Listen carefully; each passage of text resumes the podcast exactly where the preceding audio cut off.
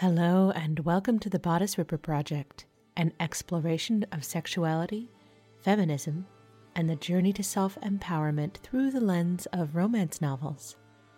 I'm Maren Montalbano, opera singer, coach, and writer. In this episode, you'll hear me interview Claire Galloway, soprano, educator, and linguist. We discuss opera, language, community, and finding our aha moment in art. So make yourself comfortable, loosen your bodice, and let's begin.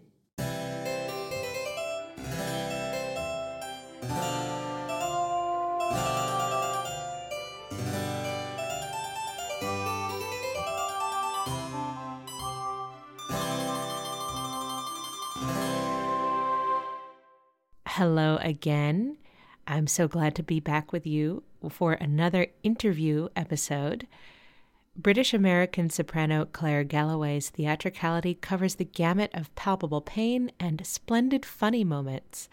Claire joined the Ravinia Steans Music Institute as a fellow this summer online and will return in person next year. In 2021, she will be featured in Baltimore Musicale's concert series and will be the soprano two and alto soloist for Bach's B minor Mass with Bach in Baltimore. A vocal technician with a holistic approach and a linguistic diction coach, she currently runs Core Singer Essentials, helping singers create their own concrete opportunities to showcase their authentic voices and stories. I'm really excited for you to hear this interview, and I'll see you on the other side. Welcome, Claire. I'm so happy to have you on the Bodice Ripper podcast. I'm really excited to dig in and talk about your creative projects and the journey that you've taken to get to where you are. I want to know uh, how you got into singing. What led you there? Oh boy, that's a great question. I started off in school, as so many of us do. I went to a very small little private school when I was really young, and we always had seasonal shows. And I remember being really proud of myself because one year I got to be one of the lead reindeer.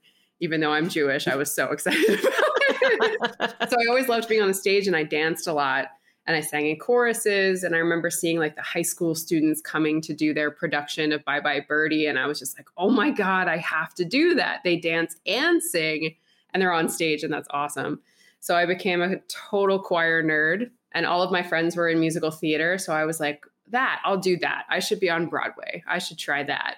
My parents were like, uh, why don't you try some voice lessons before we like start spending money so you can apply to schools for this? So my first voice teacher had me start with a classical technique foundation and she said, "Don't worry, from there you can go anywhere. Go listen to this singer, she's called Audra McDonald."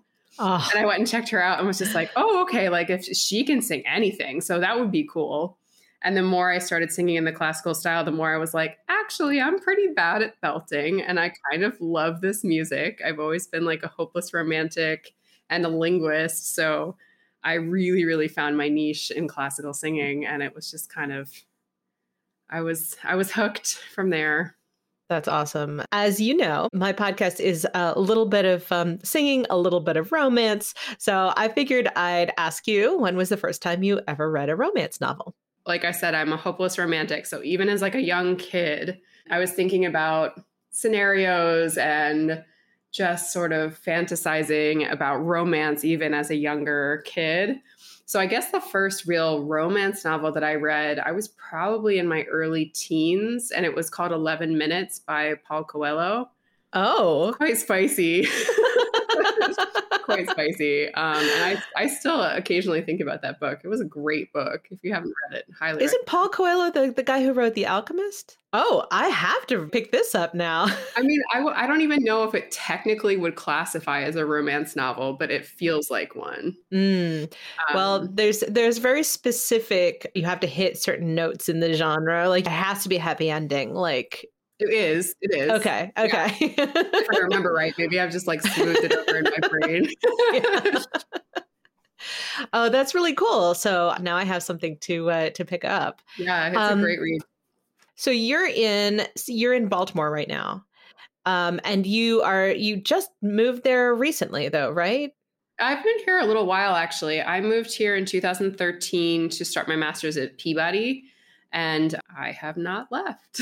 I've, I've really fallen in love with Baltimore, and I found some great opportunities here and a great community. So, yeah, I've been here a little over seven years, which is the longest I've been anywhere since being at home with my parents.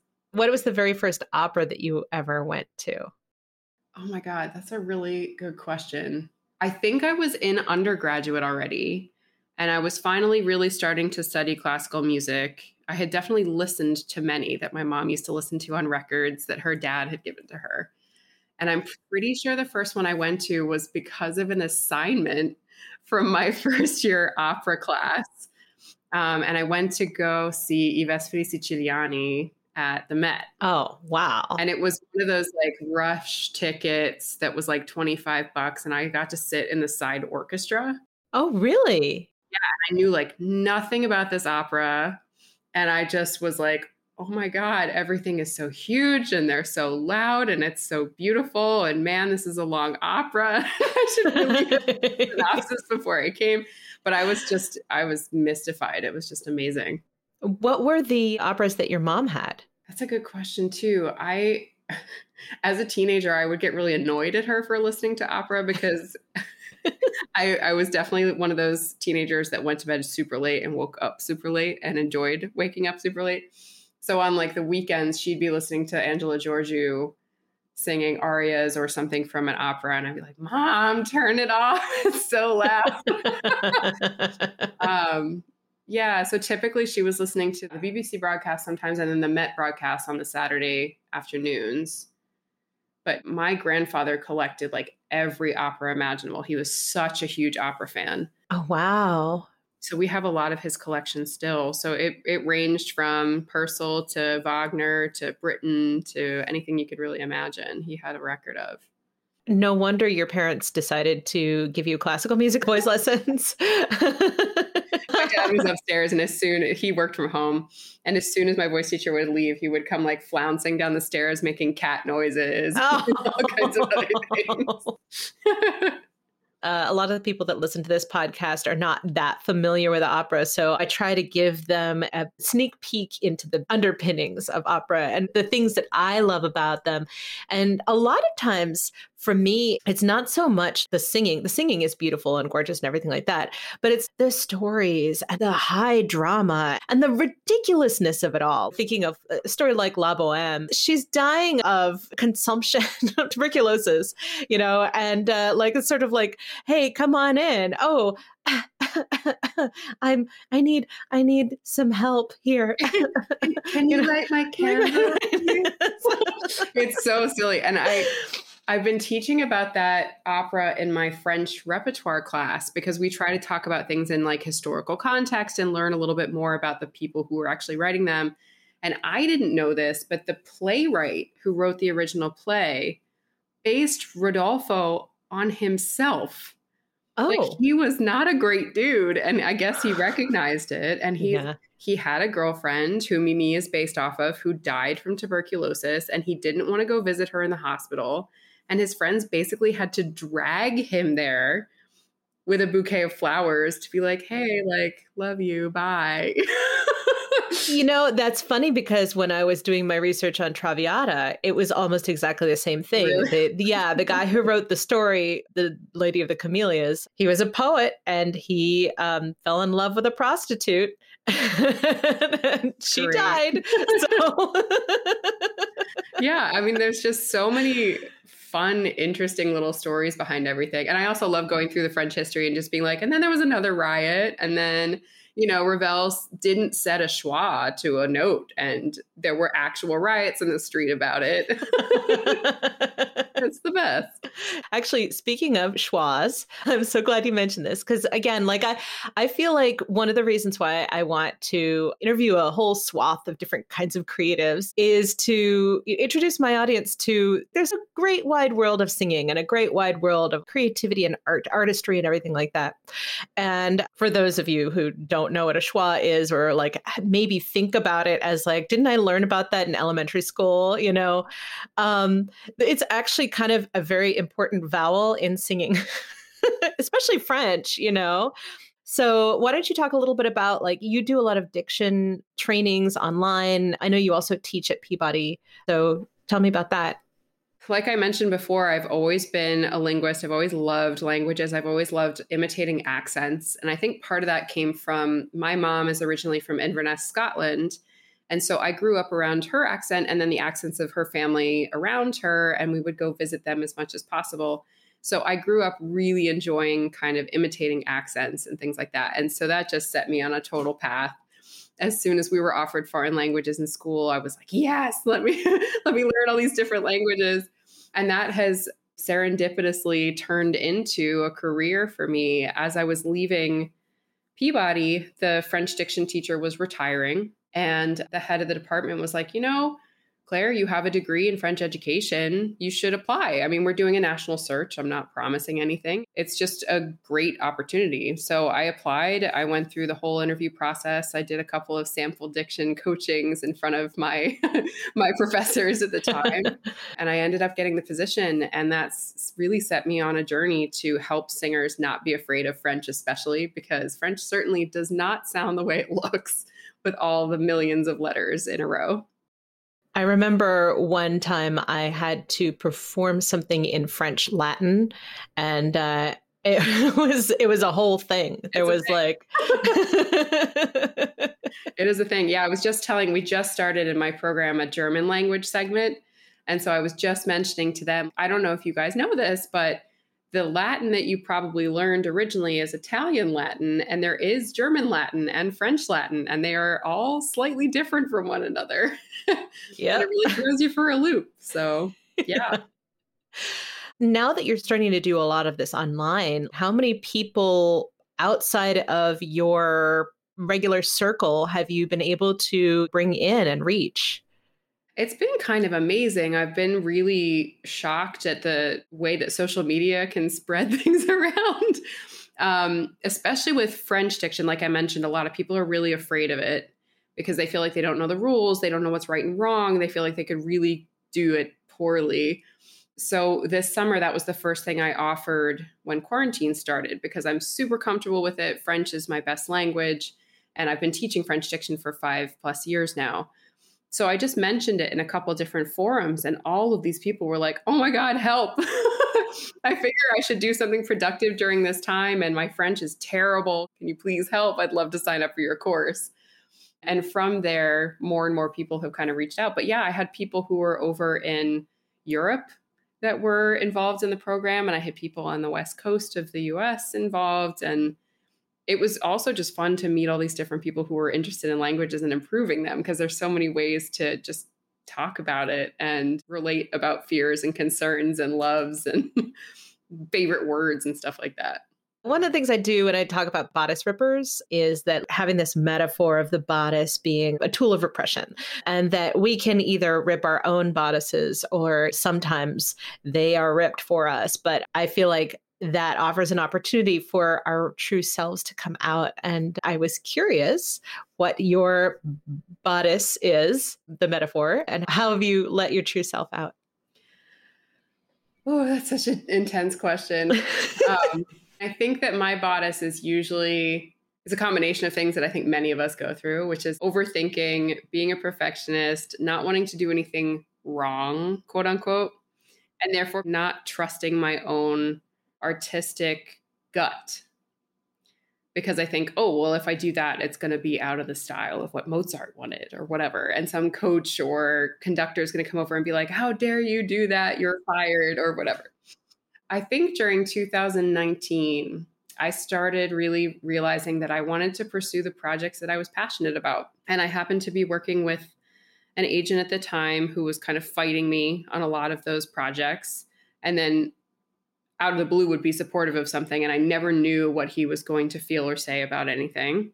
Mm-hmm. And at the same time, I was performing a new role that I was really invested in. I worked myself to the bone with my teacher, and I was really finding new depths of my soul to express. And after the performance, the heads of the program were happy with my performance, but it seemed like they didn't see the transformation that I had gone through and thought that I just needed to keep pushing for my aha moment. And in my soul, I just said, no, I've had my aha moment. And it's that I need to start trusting my gut more. And I need to start building teams around me that really are with me on that, that we're kind of seeing eye to eye and that they're there to stoke the fire that I have within me instead of trying to quench it. That's so beautiful. And I think really important to hear as all of us go through our lives and putting together our own projects or you know even if they're not like professional everybody's got something. And when we are putting that together and putting it out into the world it's so important to surround ourselves with people who are going to support us. Yeah. I i know for myself i certainly have enough voices in my head that you know it. mhm so as musicians we're trained to already be critical because we want to always be improving. We want to make sure we're getting things right. We want to make sure that we're going to be a good part of the ensemble, all this other stuff. And it goes way beyond that because we have trouble switching it off. So we start being really self critical and saying, like, well, you screwed this up, and like all these people know, and you know, you don't look the way that you should, or you're not putting yourself out on social media the way that you should. And there's all that shoulding that happens. Yes, you don't want to shit all over yourself. Yeah, exactly. well, that's so beautiful. And I'm glad that you had that aha moment, which is like it's extremely profound, you know? Yeah. yeah. And I, I feel like we're all, as we grow, you'll probably have more aha moments. And I know I will. So yeah. I like I look forward to that. I wanted to ask your three favorite creators. I originally wanted to put authors. And then I'm like, well, authors, composers, whatever. So I figured I'd just let you choose. So one of the first ones that came to mind for me is Julia Child because she's one of my favorite people ever. and then she's inspired so many people that I love too, like Alton Brown and um, and all these other people that I just love. And I'm a foodie if you can't tell already. and then I was thinking about Amanda Palmer, and it's interesting because I actually know her more from the context of writing her book, The Art of Asking. I love that um, book. Yeah. Oh my God. It just so many, not only light bulbs, but also moments of deeply connecting with what she's saying about living the artistic life and how hard it can be. And how you need to create not only a network just to be like hey i have all these points of contact and i have such a big audience but actually to create a community out of it where you're connecting with everyone and you're connecting them to everyone else to be such a support system. It's just amazing. I sort of tangentially know her music and her work with dresden dolls but it was really through that book that i got to know her and totally fell in love with her and follow all of her social media and stuff. So she's definitely high up on the list these days. Actually, yeah, my third person, there's a French author named Muriel Barbery, and she wrote this incredible book called, um, I think it's just called Le Hérisson, which is the hedgehog. But it's this incredible journey with this um, sort of older house taker, where in France they kind of take care of the entire building and know everybody. And it's this philosophical journey that she goes on that ends up being really profoundly linked to her own life journey and her love journey and stuff like that. So that was the other person I was trying to think of her name. Are there translations out there? I, I there assume there are. are. There okay. are. And there's actually a movie of it now. And I imagine that it's at least got subtitles, if not also dubbed in English yeah, highly recommend. It's incredible. Now I now have two things that I need to read for sure.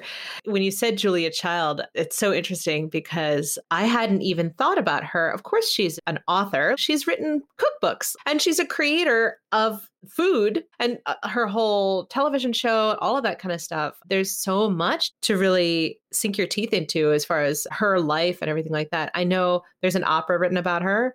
Yes. Um, and Jamie Barton just um, they just did a broadcast of Jamie Barton doing it. I think at Des Moines or something like that. I heard about this. It's funny because I also feel like with Amanda Palmer, I am not as familiar with her music as I am with her writing. I was definitely, well, first of all, huge Neil Gaiman fan, like love his stuff. Um, and somebody recommended the book, and I'm like, oh, you know, that's a good idea. Let me pick it up. There's so much in there about being an artist and what that's like, and and how um, it can be lonely, and and it is uh, an extremely vulnerable state to be in, you know, at, at all times.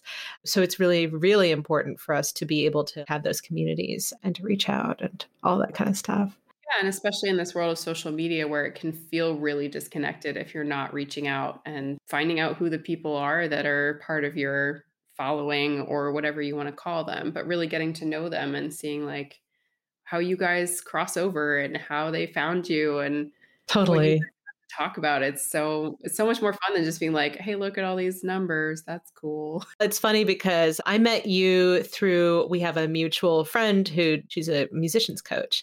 So I met you through a program that she did, and after that, I started following you on Instagram, and um,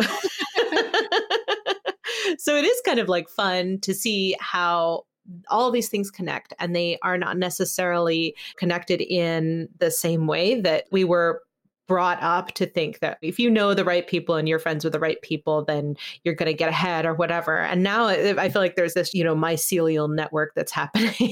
Yeah, totally. you know. And you just find new connections because people are being suggested to you by Facebook and things like that. But yeah, yeah, it it it can lead to really meaningful, deep connections with people, which is just so cool. So, what are you working on right now? My biggest creative project has been designing larger versions of that training program. So, right now, I'm running a six month program that incorporates diction and vocal technique and body connection with career building and creating your own opportunities and trying to decide what you're really passionate about and why you sing. And then finding ways to create projects that showcase that and showcase what you're really passionate about.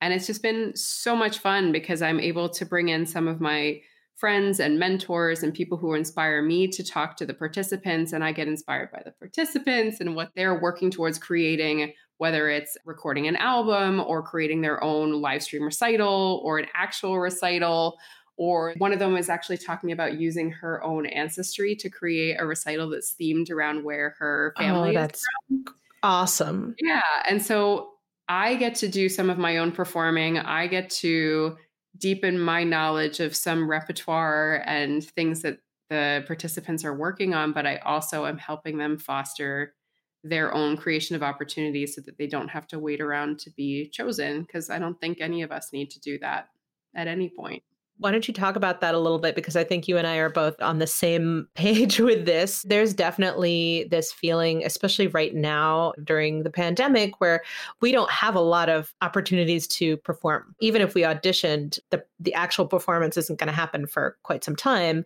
I have heard, and I'm, I'm sure that you have as well, that there's this just sort of sense of not being in control of one's career. You know, you're just like always at the mercy of the auditioners. I personally believe that we all can take control of our own career. Is that the same kind of thing that you've been hearing? Yeah, and I certainly have felt that for a long time. It's like, okay, race up to New York, sing a five minute audition, race back to be in time for a rehearsal or a teaching gig or whatever it is. And you just kind of feel like you're living in motion and have no control over anything so yeah i've been involved in a lot of projects where i've been able to work with some of my good friends to create something whether it's music that already existed or whether it was music that's created for that project and they're just so meaningful and those are the things that stick out as the most incredible experiences in my performing career alongside getting to sing roles and things like that and so why wait around and why not take advantage of the resources you have at hand, the community that you've created, the community you have at hand.